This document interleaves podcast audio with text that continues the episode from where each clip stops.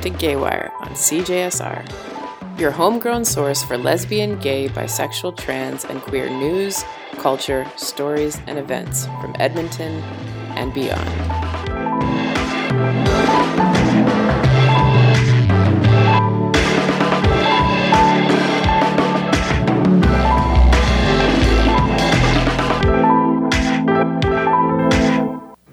Hey there, you're listening to Gaywire on CJSR 88.5 FM. I'm Alexa. Unfortunately, JD's not here today, but apparently, JD and TJ, uh, our two other hosts, will be back next week. And we'll say something about the fact that they're named JD and TJ, because that's just too good. Um, all right, so on this uh, week's show, we're only doing two things. The first is uh, had the opportunity to attend a talk uh, last week, and we recorded it for the show. Um, it was called "A Brief and Unreliable History." Um, it was a reading in progress by Ted Kerr and Amy Fung, and there was a discussion after from CJSR's own uh, Chris uh, Phillips. So we're going to listen to the talk part of it because the question period after is a bit hard to follow on radio. Um, and I'm going to give a description of exactly what the talk was about and everything that uh, uh, they discussed and then in the second part of the show, we're going to be uh, discussing more of the details of the series of murders um, that happened in Toronto's gay village. Uh, so there's new information coming out every day, it seems, um, and we're going to be trying to piece together exactly what's going on and um, what might be happening um, with other cases and in the future.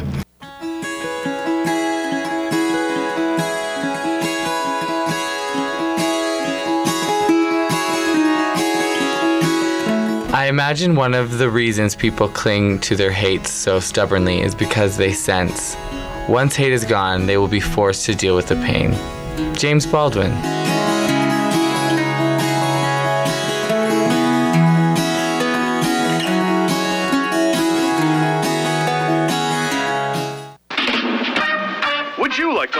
Play records on the radio? Would you like to broadcast your thoughts to a huge audience over the airwaves? Almost anyone can volunteer at CJSR, Edmonton's community radio station. We will train you how to sound keen on the microphone.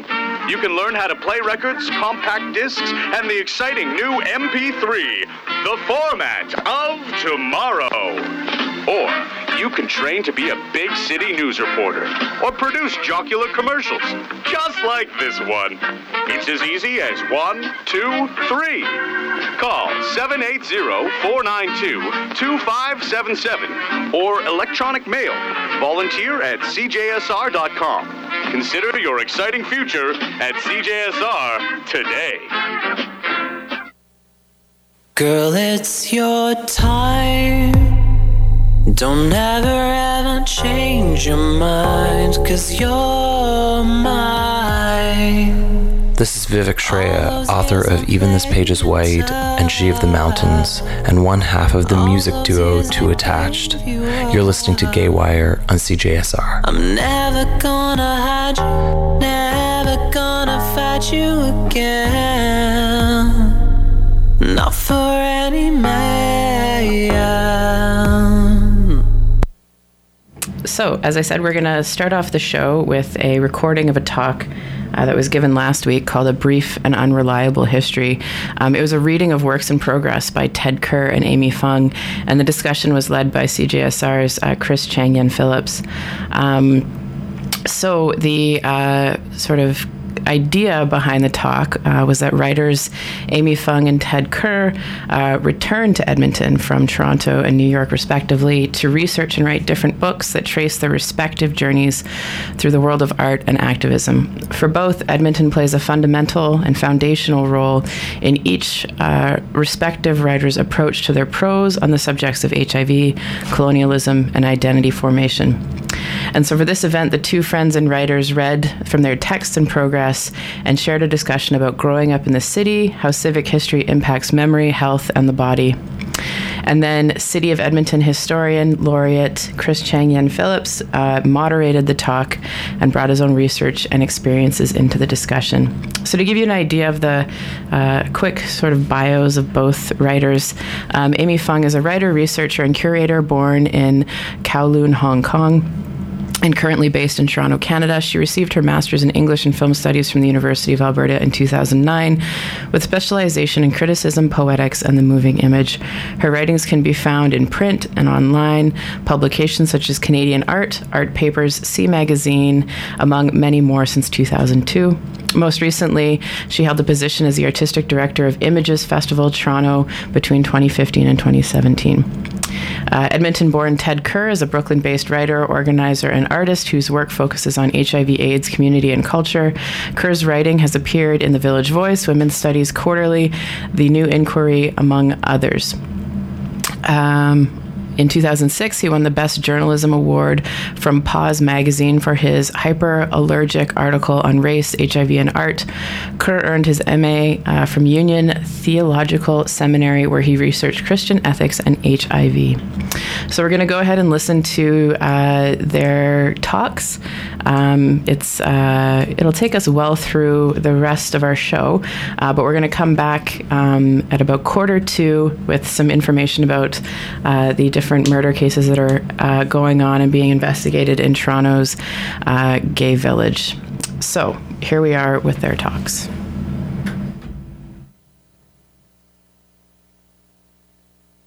Continue. Uh, it is important to recognize that uh, we are on Treaty 6 territories, and um, uh, it's important that we be specific. So we're talking about land that is the Plains, Wood Cree, Nakota, Saulteaux, the Dene people, and the Métis Nation. Um, and Amy, when we were talking about this earlier, invited me to kind of like just don't rush past it. Like just think about what that means. And so I also invite you all to think about what it means to hear it too. Uh, it's not just something that goes in one ear and out the other. So thank you for that prompt and thank you for letting me share that. And so what we're gonna do tonight is I'm gonna read two shortish pieces. Amy's gonna read a piece, and then uh, Chris is gonna engage us in some historical uh, questions. Maybe Historical questions. some historical questions. When did you first go to West Edmonton Mall? and uh, and then we'll open it up and have conversation with everyone in this room. Does that seem like an okay plan? So collaborative. But okay, just to over stress that these are works in progress. Yeah. Where this is like a test reading. Um, so you know, like feedback tonight will definitely be. Um, I guess heard and incorporated possibly, and these are not final versions. Um, but like this reading was also kind of like thrown together in a sense that you know is very indicative of how we used to work in Edmonton. That we don't have to plan things three to nine months in advance. Um, and so we, you know, don't know uh, if there's anything more than just being from Edmonton that's going to tie this together. But, you know, I think Edmonton's now part of a larger scene and dialogue. Let's hope. And we can see where that goes. Yeah. Yeah. That's nice. Okay, so everyone has the zine. Um, so that photo is what I'm talking about here, and the photos on the inside um, are for you to think about and look more at later if you want. Um, Hi. Hi. Um, so, I'm going to read two pieces. Like I said, one published recently uh, for Lambda Literary, and one in process. One is kind of more of an overview, a more systemic photo uh, uh, piece, and then the other one is more personal. Um, so here, and if my voice is fine, yeah. You're really red though. so in this famous photo, on the right hand side, a sister's hand cradles the top of her niece's head, covering one ear and drawing a shoulder close. The two look forward, eyelids soft. The niece's left hand is on the hospital bed railing where her uncle, David Kirby, lays. His eyes open, looking out, above, and beyond. David's father swaddles his son's head and elbow in his hands, meaty, his eyes closed, nose gentle against his son's forehead. Both David and his father wear watches. Above them, a painted hand beckons forward, the rest of the body cut off by a photographer's eye. To the left, another hand, body unseen, holds David's wrist. The image, David Kirby on his deathbed, Ohio, 1990, was taken by Therese Frare the spring that David died of complications related to AIDS. Months after, the picture was published in Life magazine. Two years later, it was used for what would become an infamous Benetton clothing ad. The photograph provides an important and familiar narrative a frail young man dying needlessly before his time. Um, and in that, the picture also contains details and absences that speak to stories and dynamics of the ongoing AIDS crisis, largely untold, teetering on the precipice of being lost. The hand on David's wrist belongs to Peta, who, the day the photo was taken, invited Therese, a photography student at the time doing a project on AIDS, to follow as Peta did rounds as caregiver at the hospice. Teresa stayed in the hallway as Peta went in to check on David, a friend who was near his final days. Teresa had met David once before, and he had given her his permission to be photographed. As Peta visited with David, David's mother invited Teresa into the room, asking her to take photos of what could be their last moments together. On Teresa's contact sheet from that day, which you can view online, Peta's whole body can be seen. Tall, with long hair pulled back, wearing a black leather jacket and a comb peeking out of a back pocket of light blue jeans. In Peta, we meet a caregiver from the Pine Ridge Indian Reserve, living with HIV, who, as Therese recalls, rode the line between genders. After David died, the Kirbys made a commitment to care for Peta as death approached, and Therese continued to photograph. In one image, we find Peta in a wheelchair, looking down, hair in braids. David's parents stand behind, the sheen of Peta's silky robe midnight against the Kirbys' matte white cotton stomachs. Recently, a short web documentary, David Kirby on his deathbed, was made about the iconic David Kirby photo, joining the ever growing body of work looking back at HIV history. My writing partner, Alexandra Juhasz, and I call this body of work the AIDS Crisis Revisitation, starting after a period of AIDS related um, silence emerging after the release of life saving medication in 1996. The AIDS crisis revisitation begins in 2008 with a notable, noticeable increase in the creation, dissemination, and discussion of culture concerned with the early responses to HIV. The revisitation includes films like How to Survive a Plague, Dallas Buyers Club, exhibitions like Art AIDS America, One Day This Kid Will Get Larger, Tim Murphy's novel Christadora, Alysia Abbott's memoir Fairyland, Tiona McClodden's artwork A Fixing Ceremony, and the plays 30 Nothing, written by Dan Fishback, and We Should Stand Like This, written by Harrison Rivers. Overall, the revisitation has been positive, carving out space for healing, hearing, and reunion. And yet, as myself and others have noted, there's a narrowness within the revisitation. With a few exceptions within the revisitation, there's an overall absence of people of color, of black people, of women, of trans people, of rural people, of people who inject drugs, people who do sex work, people who live in poverty, and people who live at the intersection of all these ways of being alive. I see the work coming out of the AIDS crisis revisitation and I think, where are all the people? Why am I only seeing different versions of me? It's not that the story of a white gay man in the face of the plague doesn't matter. Of course it does. It's just that we're not the only story. It's not the only story. And in a patriarchal culture of white supremacy, it gets treated like the beginning and the end of the story. I avoided watching this short film on David Kirby. As someone working at the intersection of art, AIDS, and activism, I too, as a white, gay, HIV negative, middle class, cis man, have failed to acknowledge Peta. I didn't see Peta's hand there for a long time, and I couldn't bear the thought of the film doing the same thing. But I was provoked into watching it after attending a panel this summer about queer literature, and the panelists discussed both the absence and presence of new AIDS related culture being made. I felt like I needed Peta to be part of the conversation. So, sitting one night at a writing residency, I watched the film. Early on, Peta appears through photos. I gasped. Would I hear someone other than me and the friend who told me about Peta say Peta's name out loud? No. Peta is never named, referred to only as caregiver, and then only in passing. Black feminist ethicist Dr. Tracy West tells us that our ethics form from where the story begins, and our ethics are revealed in our actions, right? So, our ethics form where the story begins, and our ethics are revealed in our actions. When you look at the work coming out of the AIDS crisis revisitation, the stories often begin with photos like the one of David Kirby, a white gay man, to be pitied, to be feared. And so, in this way, isn't Dr. West right? The bulk of our actions in response to HIV have been, and still are, focused on white gay men. So, what would it mean if we pulled the camera back and started the story with that which has been obscured, cut off, neglected? What would it mean if we told the story of HIV through Peta, through people whose land has been stolen, through people whose gender and culture is often ignored? What if we told the story of HIV, HIV through the visible hand of friendship? HIV is first and foremost a material reality which lives in some people's bodies and not in others. The reasons for this disparity, intimate and systemic in scale. It's also a cultural phenomenon, shaped by us in this room and beyond. AIDS is a rolling cultural inheritance, a spectacle that looms overhead, shaping prose, poetry, and desire. As fellow writers, artists, activists, and Edmontonians, I hope you accept this little bit of information I shared with you tonight and the information I shared about Peta and transmit it to others, replicating the love without the fear. Thank you. Um, so the thinking, some of the thinking that was in this essay will be in a book um, that my friend Alex and I wrote called AIDS Crisis Revisitation, and that will be out from Univ- University of Michigan Press um, late 2018, early 2019, depending on how fast we work.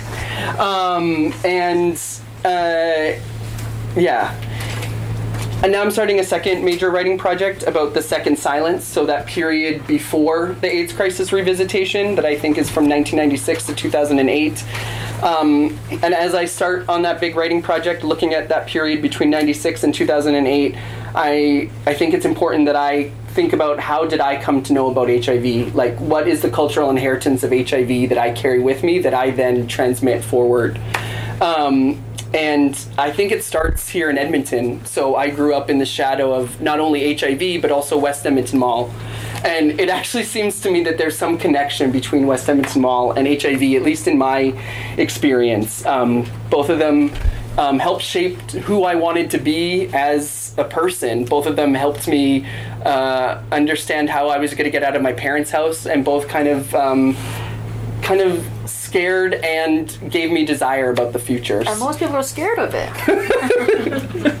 but they don't know enough. But they don't know enough. Okay. And so here becomes the experimental part, or the part in uh, process. So uh, here we go. Um, I lived much of my youth in the shadow of a spectacle. Three miles from my parents' house was West Edmonton Mall. Ah, I should say this. As I'm reading this, feel free to be really loose in your imagination about the cultural phenomenon of AIDS and the cultural phenomenon of West Edmonton Mall and let your mind wander. Sometimes, if I'm talking about West Edmonton Mall, feel free to think about your experience with the culture around HIV/AIDS. It's okay, or you don't have to, Jill. I saw you going, no, I'm not going to do that. No malls. no malls. Um, yeah. So I lived much of my youth in the shadow of a spectacle. Three miles from my parents' house was West Edmonton Mall. Built in 1981, it was the world's shop, largest shopping center. It's still the largest in North America, but, Wrong. but now it's only 10th in size worldwide. The mall, West Ed, or WEM as it's called locally, boasts a skating rink, an amusement park, a water park, a chapel, a hotel, hundreds of stores, a bowling alley, movie theaters, and a replica of the Santa Maria, one of the ships Columbus sailed. The boat, which can be rented for special events and movie shoots, is anchored a stone's throw away from the bridge that goes over a man made lagoon, connecting a strip of skateboarder shops and one of the mall's two food courts. One morning in the winter of 2000, security officers found a man dead in the lagoon. This was the year after another man was stabbed above the skating rink. Word on the street was that the stabbing was gang related. The man who died in the lagoon fell in the wee hours of the morning after a night of revelry on one of the mall's night uh, in one of the mall's nightclubs on Bourbon Street, an arm of the mall that at one time was designed to look like the uh, the famed New Orleans street. The strip used to include statues of women in tight dresses and animal print fur coats with painted fingernails and lacquered hair that chipped over time. These women have been replaced by water fountains. For my seventh birthday, my parents took me and some boys from school on a submarine ride that traveled the depths of the lagoon. It was a slow, snaking journey in which you could see the hull of the Santa Maria and tanks where various sea life lived, including the mall's very own dolphins. The large mammals were a major tourist attraction and a site of activism over the years. People would gather around the lagoon on the main floor, look down from the second floor shops, or pay extra to sit in the sunken seats close to the tank, all to watch the dolphins jump and high five their trainer. From almost the beginning of the dolphins' life in Edmonton, there were protests and petitions to free them. This reached a fever pitch in 1996 when a baby dolphin was stillborn in the mall. Six years later, one of the two dolphins died, leaving the remaining one, Howard, the last living dolphin of West Edmonton Mall, to spend his days in the tank alone. He would rarely break the surface of the water during mall hours, a sign of trauma, the activist said. In 2004, as the city slept, Howard was transported to a Sea Life theater in Florida. For a few years later, the dolphin stage and tank were used as a practice spot for a team of postpubescent male divers. I remember being in my early 20s standing outside of Club and finding myself at eye level with a curly haired wet guy standing in his aqua speedo, his chest rising and falling as he steadied himself to jump. On one side of the mall was my parents' house, on the other side, my high school. I could have taken the bus to school, and some days I did, but for the most part, I walked. At first, I took the most direct route. I would leave my parents' house and make my way to the four lane roadway, a direct line to the mall. But after a few months, I grew bored and started walking as the crow flies. Through my neighborhood, cutting through fields and hockey rinks and down residential streets where kids I went to elementary school lived. The route did not save time, it wasn't easier, but it was interesting, intimate. Walking straight meant West Edmonton Mall was always in front of me. Deviating provided opportunities to feel the curves of my surroundings. As I walked, curiosities bloomed. Who was living now in the house where my one time girlfriend lived?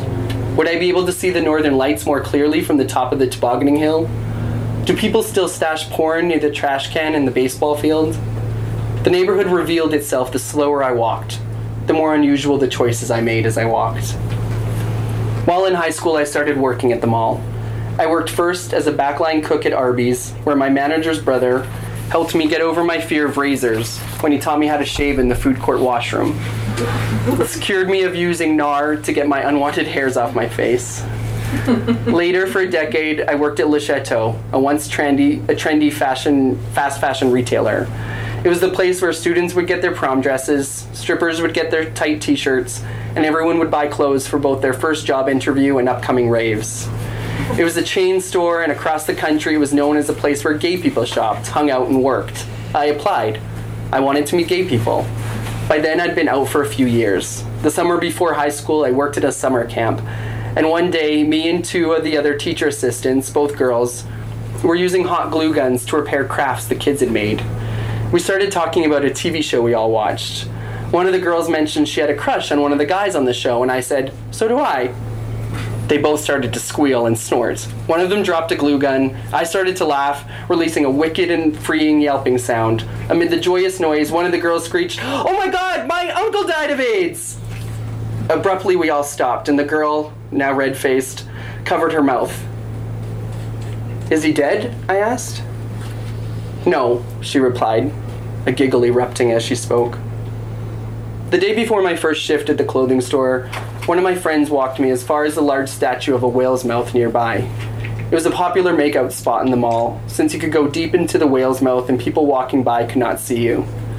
Today, my friend said, leaning her head against the whale's eyeball, You're going to talk to men. Real gay men. You're ready. The way she said it, it wasn't a question, but it didn't matter. The only two other men on staff the first few years I worked there were straight. One was my age and made me nervous whenever we had to pass each other in the crowded stockroom. the other was the punk who I never got to know. He quit a week after I started to go live on a farm in Saskatchewan. Instead, I made friends with my female coworkers. One of my best friends at the time was the assistant manager, 10 years older than me. She was divorced with two kids, and later, when we worked with more men, she had an affair with one of the star salesmen. We would spend hours at the diner across the street talking about her situation and imagining the other lives we could have. Other friends on staff were only two or three years older than me, but might as well have been decade my senior. They all seemed like adults to me in ways that seemed unimaginable in my own life. They had sex and drove cars, they went to college and had an abortion, they paid credit card bills and lived on their own. From them, I learned about music, books, men, and grew accustomed to going for coffee and taking in secondhand smoke. They shaped my worldview. They were alternative, but they taught me how to reject both the mainstream ideas and how to function within them. After the mall closed and we had to clean the store, we would often stand around a sale bin folding $3 t shirts, cracking jokes, and sharing secrets. I didn't have much to contribute, but they never seemed to mind. I just folded my section, taking it all in. On the way home, long past sunset, walking past the parking lot I first kissed another man, the corner store where I could never bring myself to steal candy, and the secret paths near the apartment in uh, and the secret paths through the apartments near the school, I would think about everything they said, feeling further away from a future, but closer to adulthood, the moonlight shining on the mystery of what lay before me. Thank you.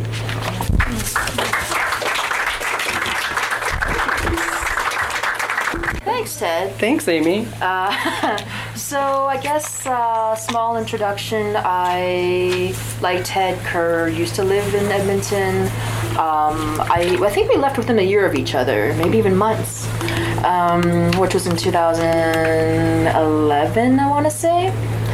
Um, while I was here, I used to write about art a lot, and that's kind of carried forward through my entire last 10 years. Um, I also started organizing and curating and all these things, but uh, this this text that I'm working on is trying is not like a revisitation of my own um, art career, but it's kind of like trying to uh, re-examine what it is that I actually saw in the last 15 years. Um, yeah, I guess like one way to describe it is that it's a really long land acknowledgement.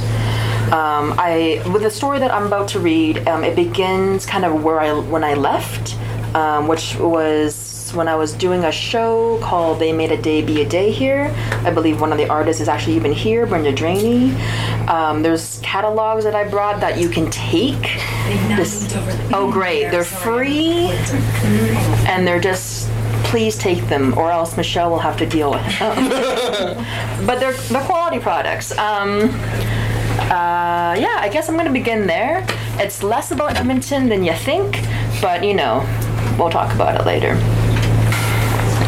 Between 2007 and 2011, Amy drove thousands of kilometers between Alberta, Saskatchewan, and Manitoba, crisscrossing between Treaty 1 through 8 territories. She was researching for a group exhibition that spoke to her experience of the plains, a narrative that neither romanticized the prairies nor followed the region's mid 20th century art history as a modernist haven.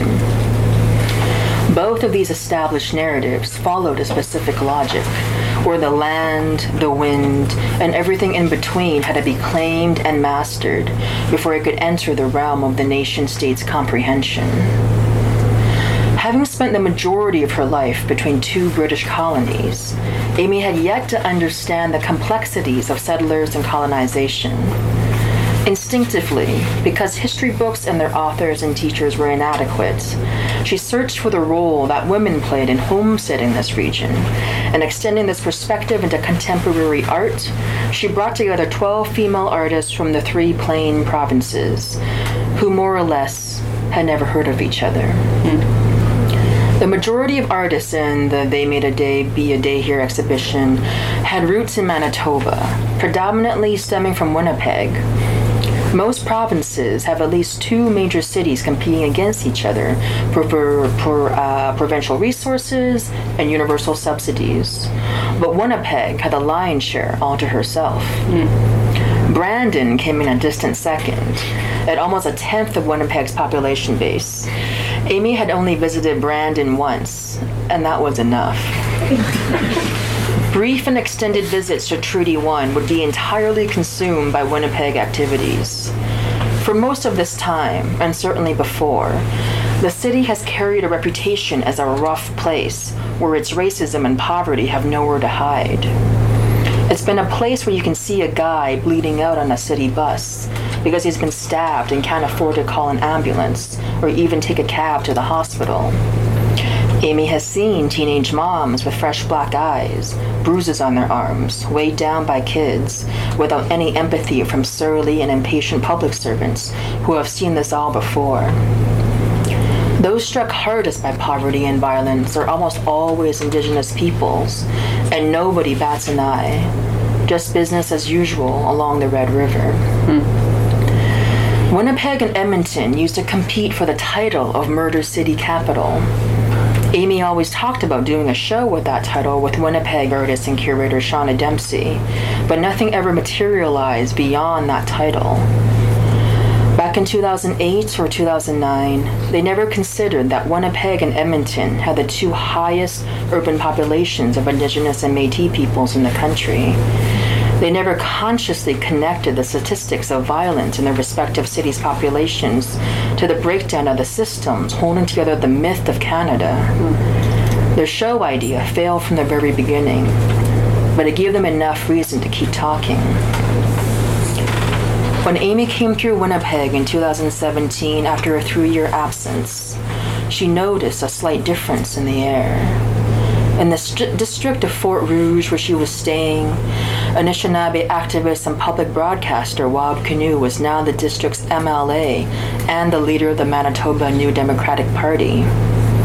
For the first time ever in the province's history, almost a third of the NDPs in Manitoba were of Indigenous heritage. The first time Amy stayed in Fort Rouge, she remembers having to sidestep a pool of blood on the sidewalk on her way to dinner. Ten years, ten years later, on the very same street, her most discomforting decisions were between choosing nail polish colors for her deluxe Manny and Betty. They say nostalgia is a dangerous thing, especially for those with no futures. Nostalgia exists within the confines of how good something used to be, whether it was a place, a relationship, or a meal. But was it ever really that good? The prairies and Winnipeg specifically brings out in Amy nostalgia for a life that was never hers. In a play she sees in Toronto, her friend Maggie as Betty narrates from a truck stop in Terrace Bay, Ontario. Betty is literally and figuratively stuck in a past, waiting for a future that never comes. She warns us. She warns us all that conservatism is nostalgia for a past that never existed. On her last weekend in Winnipeg, Amy is picked up by Shauna and her girlfriend Wanda for a whirlwind tour of eats and errands. Wanda met Shauna at a pride event in Thompson, Manitoba, where she was playing with her band, and where Shauna, with an infallible sense of directions, wandered through a random door into the backstage area. Three years later, they pick Amy up at Sarah's house so they can ogle their dream house next door. Tucked into a corner lot backing into the Assiniboine, Amy had never noticed she was staying so close to the river. On the way to Winnipeg, she had read in her in flight magazine that the river system is the best way to travel through cities like Winnipeg, Ottawa, Quebec City, and Edmonton. Considering that these cities were built around active fur trade routes between indigenous nations and Europeans that developed over hundreds of years, it's a wonder that the rivers remain so underused. It's like ignoring a house's central staircase, but opting to use the scaffolding outside to get up and down the place. Later, when the three of them floated down the Assiniboine on a water bus tour, Shauna points out the back lot of her and Wanda's dream house. They also see three young deers roaming through the bush and the beginnings of a beaver dam. When the tour is over, Amy has a chance to stand along the riverbank where the Assiniboine and the Red River meet. The water is as murky as mud in the Assiniboine, but slightly more green in the red. Their two streams merge with an effortless force, each remaining distinct from the other. They had begun their day with the first of many meals. This is what Shauna and Amy do best together. The first time they went for coffee, Shauna ordered half a pound of shaved prosciutto alongside a custard filled Long John from the Italian bakery in Edmonton. That meal set a tone. On the sunny day in Winnipeg, the three of them dig into some fried salami and smoked tongue sandwiches at Sherbrooke's Delicatessen. Shauna orders her tongue with a smear of liver pate, and Amy doubles her sandwich fillings. Within her first bite, she immediately regrets her choice. But memories taste better when you forget them. Shauna has a long itinerary planned for the day, and after lunch, they drive over to Neechi Commons, an indigenous run space that functions as a grocery store, restaurant, art gallery, and community center. Neechi Commons is where Anishinaabe artist Rebecca Belmore worked on her bead and ceramic commission for the Canadian Museum for Human Rights. Amy thinks about going to this museum, but she never does. The CMHR has only been talked about in terms of its architecture for the longest time, until controversy started about what was and wasn't acknowledged inside its walls. The CMHR had refused to use the word genocide in relation to Canada's treatment of Indigenous peoples. Considering the museum sits at the mouth of where the Assiniboine and Red Rivers meet, on the founding of Canada, on the blood of the Red River settlements, people were rightfully offended. The building has been a dream project of the Aspers, once major newsprint publishers in Canada, who wanted to build a Canadian museum to commemorate Holocaust survivors. As Belmore has said in an interview, she was interested in making a blanket composed of individual beads, where each bead was made from the clay dug up from the Red River Valley. Each bead reveals a tactile imprint of the many different hands that have worked on its surface over the years at Neechi Commons. Pointedly titled Trace, the work is a tangible accumulation, an embodied reminder of how we shape this land when we work together. We all have to live someplace, sometimes with those who have tried stealing from you, and sometimes with those you have stolen from. It has also been quipped to Amy that the CMHR is a whole lot of building for a website. She would rather visit the grocery store in Commons, but arrives half an hour before they're open. Shauna is visibly disappointed as their day is packed and they can't wait around in this empty parking lot. Amy doesn't know Wanda very well, but she gets a sense that she's uncomfortable. Maybe it was the fried salami talking, but something changed when they drove into the north end. But Wanda wasn't uncomfortable. She had a heavy heart. Shauna later tells Amy that Wanda's relative had just been stabbed that weekend on Main Street. He didn't survive. From the backseat of the car, Amy hears bits and pieces of their conversation about how their family histories are intertwined. Shauna clarifies that their families did not directly know one another, but that Wanda's people, the Swampy Cree, signed Treaty 5 in 1875 in Norway House on her mother's side, and in 1876 in the Pas on her father's side. Treaty signings were taken seriously by indigenous nations, and it is almost certain Wanda's great great great grandparents would have been present. Shauna's great grandfather, Joseph Dempsey, the last to flee from Ireland's famine, arrived in Treaty 1 territory in 1877, seven years after Hudson Bay Company sold off Rupert's Land to Canada, starting an avalanche of hostile land grabs.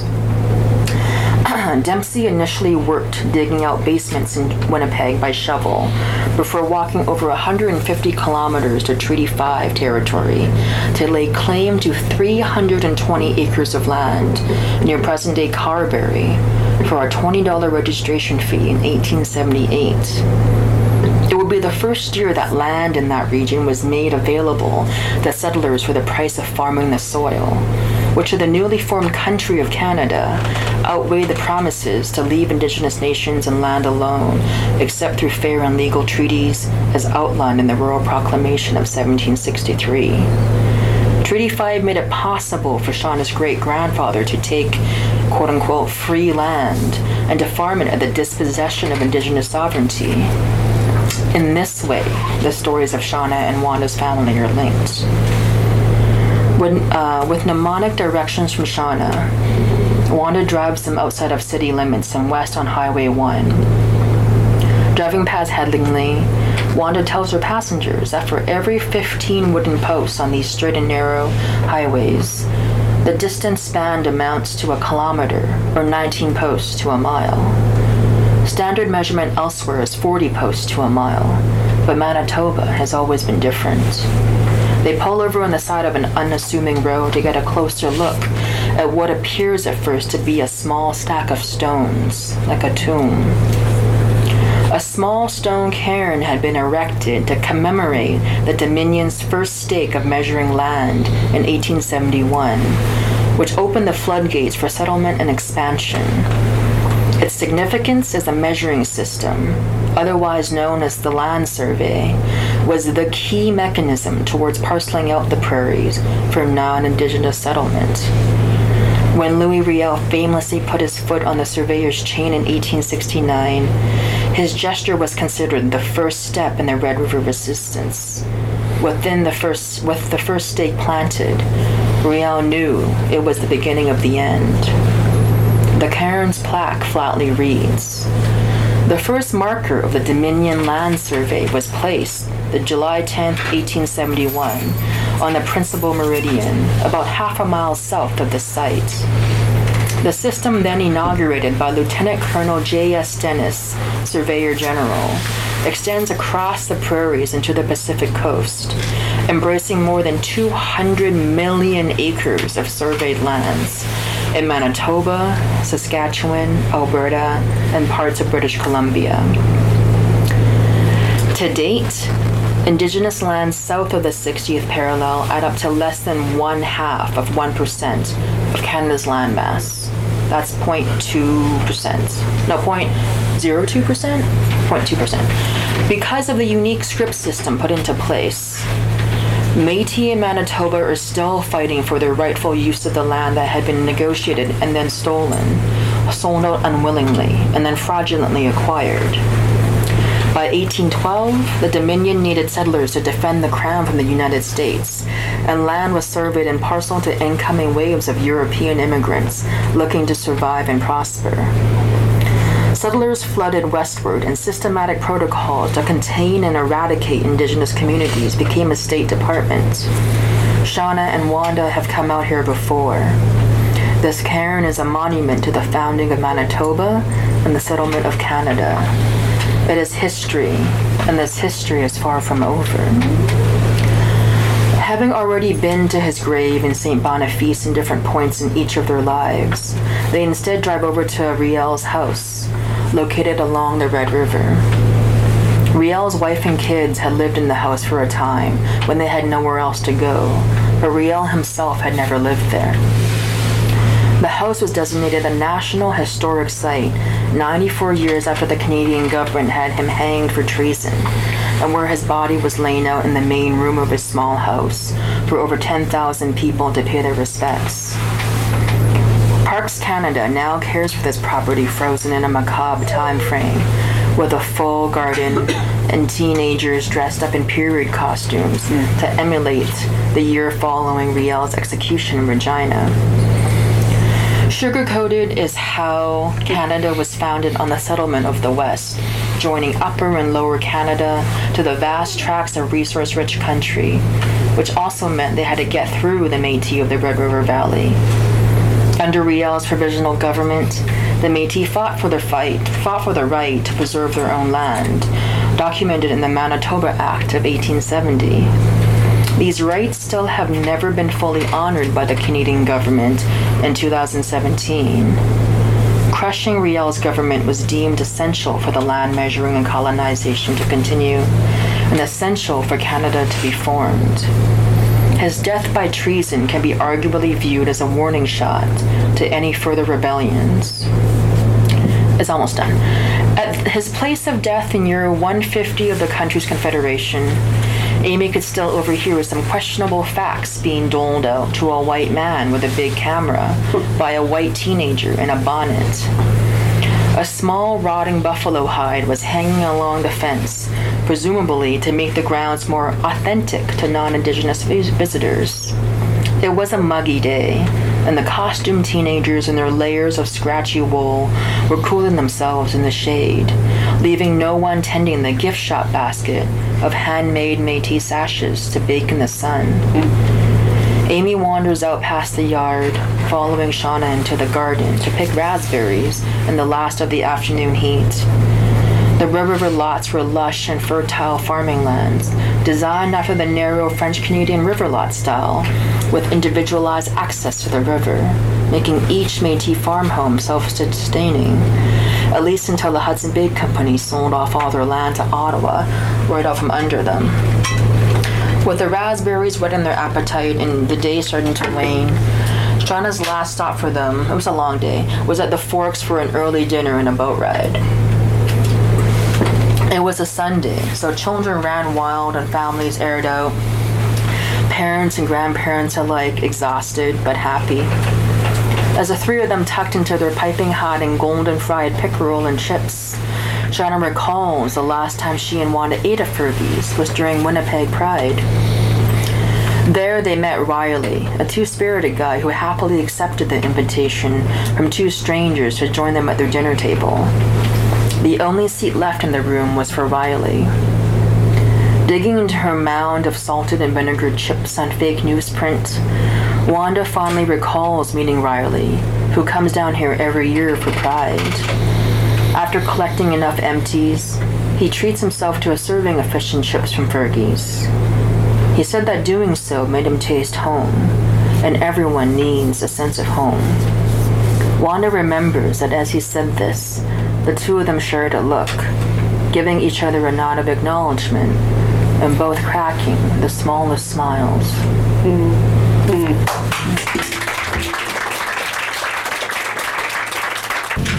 Hey, we're just we're Gaywire and we're listening to a little uh, of Jen Grant's song "Dreamer."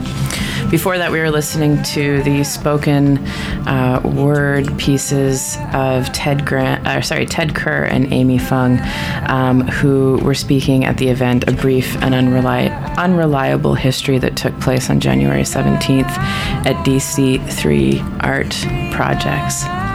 Uh, so we just have a couple more minutes, um, and I wanted to make sure to give a little bit of an update on uh, the cases that are taking place in Toronto.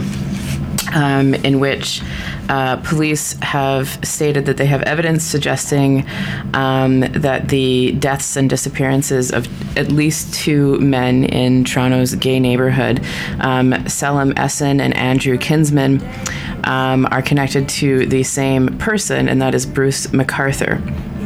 Uh, Bruce was charged with first degree murder in connection with Essen and Kinsman's deaths uh, last week. Um, and police are uh, and media outlets are uh, suggesting that there have been more connections, um, at least two more connections to the same person, uh, two missing people, and possibly two two more uh, murders connected to the same people. Both men report, were reported missing um, from the downtown area within 45 days of each other. Their bodies have not yet been found. The men, along with the suspect, were known to frequent chur- church Wellesley Village. And police stated that they believe McArthur is responsible for the deaths of other men, though they did not say how many other victim how many other victims they were looking for. They also did not say who or what led them to that conclusion, and no additional charges have been laid against the suspect. Uh, the suspect has been under surveillance for some time when he allegedly attempted to enter an auto wrecking yard, presumably to have his vehicle destroyed. And police intercepted him and found blood in the trunk of his vehicle, according to sources. The blood evidence was then used to obtain a search warrant of his apartment in Thorncliffe Park Drive. And in the apartment, the source said police allegedly located evidence for four homicides, including the alleged murders of Essen and Kinsman. Um, MacAr- McArthur, sorry, McArthur appeared in College Park courtroom just before 10 a.m. last week. Uh, he said nothing and was ordered remanded into custody until his next appearance. Um, to give you sort of a little bit of uh, this news, talking to different people in the community um, seems uh, shocking and to have come out of nowhere for a lot of people. Um, and it's also obviously very scary. Um, it should be noted that um, these disappearances have been uh, going on for a number of years, um, involving uh, another man named um, Skandaraj Navaratnam, um, who disappeared in 2010, and community members suspect that he might also be um, connected to this same suspect. And so, community activists, family members, and friends in the area have been uh, contacting Toronto Police Service to report these things. Many community members um, sort of were drawing their own connections between the different men that were disappearing and were urging Toronto Police Service to do something about it. Uh, community members have six, since expressed um, frustration um, over the fact that the police were seeming to do very little um, or were not taking the fact that people in, within the community who have intimate knowledge of how the community works and who's connected to whom um, were saying that these disappearances seem to be very um, like eerily connected to each other. Uh, there's also different activists who have been saying things like, obviously, over the summer, there's been a huge um, debate and fight in Toronto about whether police should be um, allowed in pride parades, and the police fought with the Toronto Police, or sorry, with Toronto Pride and with Black Lives Matter Toronto about being allowed to be in the Pride parade. And activists are now saying that maybe Toronto Police Service should have spent a little more, more time actually trying to protect the LGBTQ community instead of insisting that they belong in their Pride parade. Um, it also should be noted that uh, the community within Toronto did a lot of the work that the police weren't, including um, finding evidence, compiling evidence, holding press conferences, holding town halls, trying to um, make different people in the community feel safe, and trying to collect this information um, so that one day it could be used by people who can do something about it. So, next week, we're going to um, continue gathering information about this case and what's ongoing um, because it seems like uh, daily there's new information that is released um, about the suspects and or sorry the suspect and also um, different people who have gone missing in the neighborhood. And there's also reaction from community members who are um, obviously and justifiably uh, quite frustrated with how things have been handled, including the fact that um, it wasn't um, the police as, as late as December in Toronto didn't uh, label this as a serial um, killer situation, and people are now saying that um, it, it might very well be. So, again, we'll bring you more information about all of that uh, next week.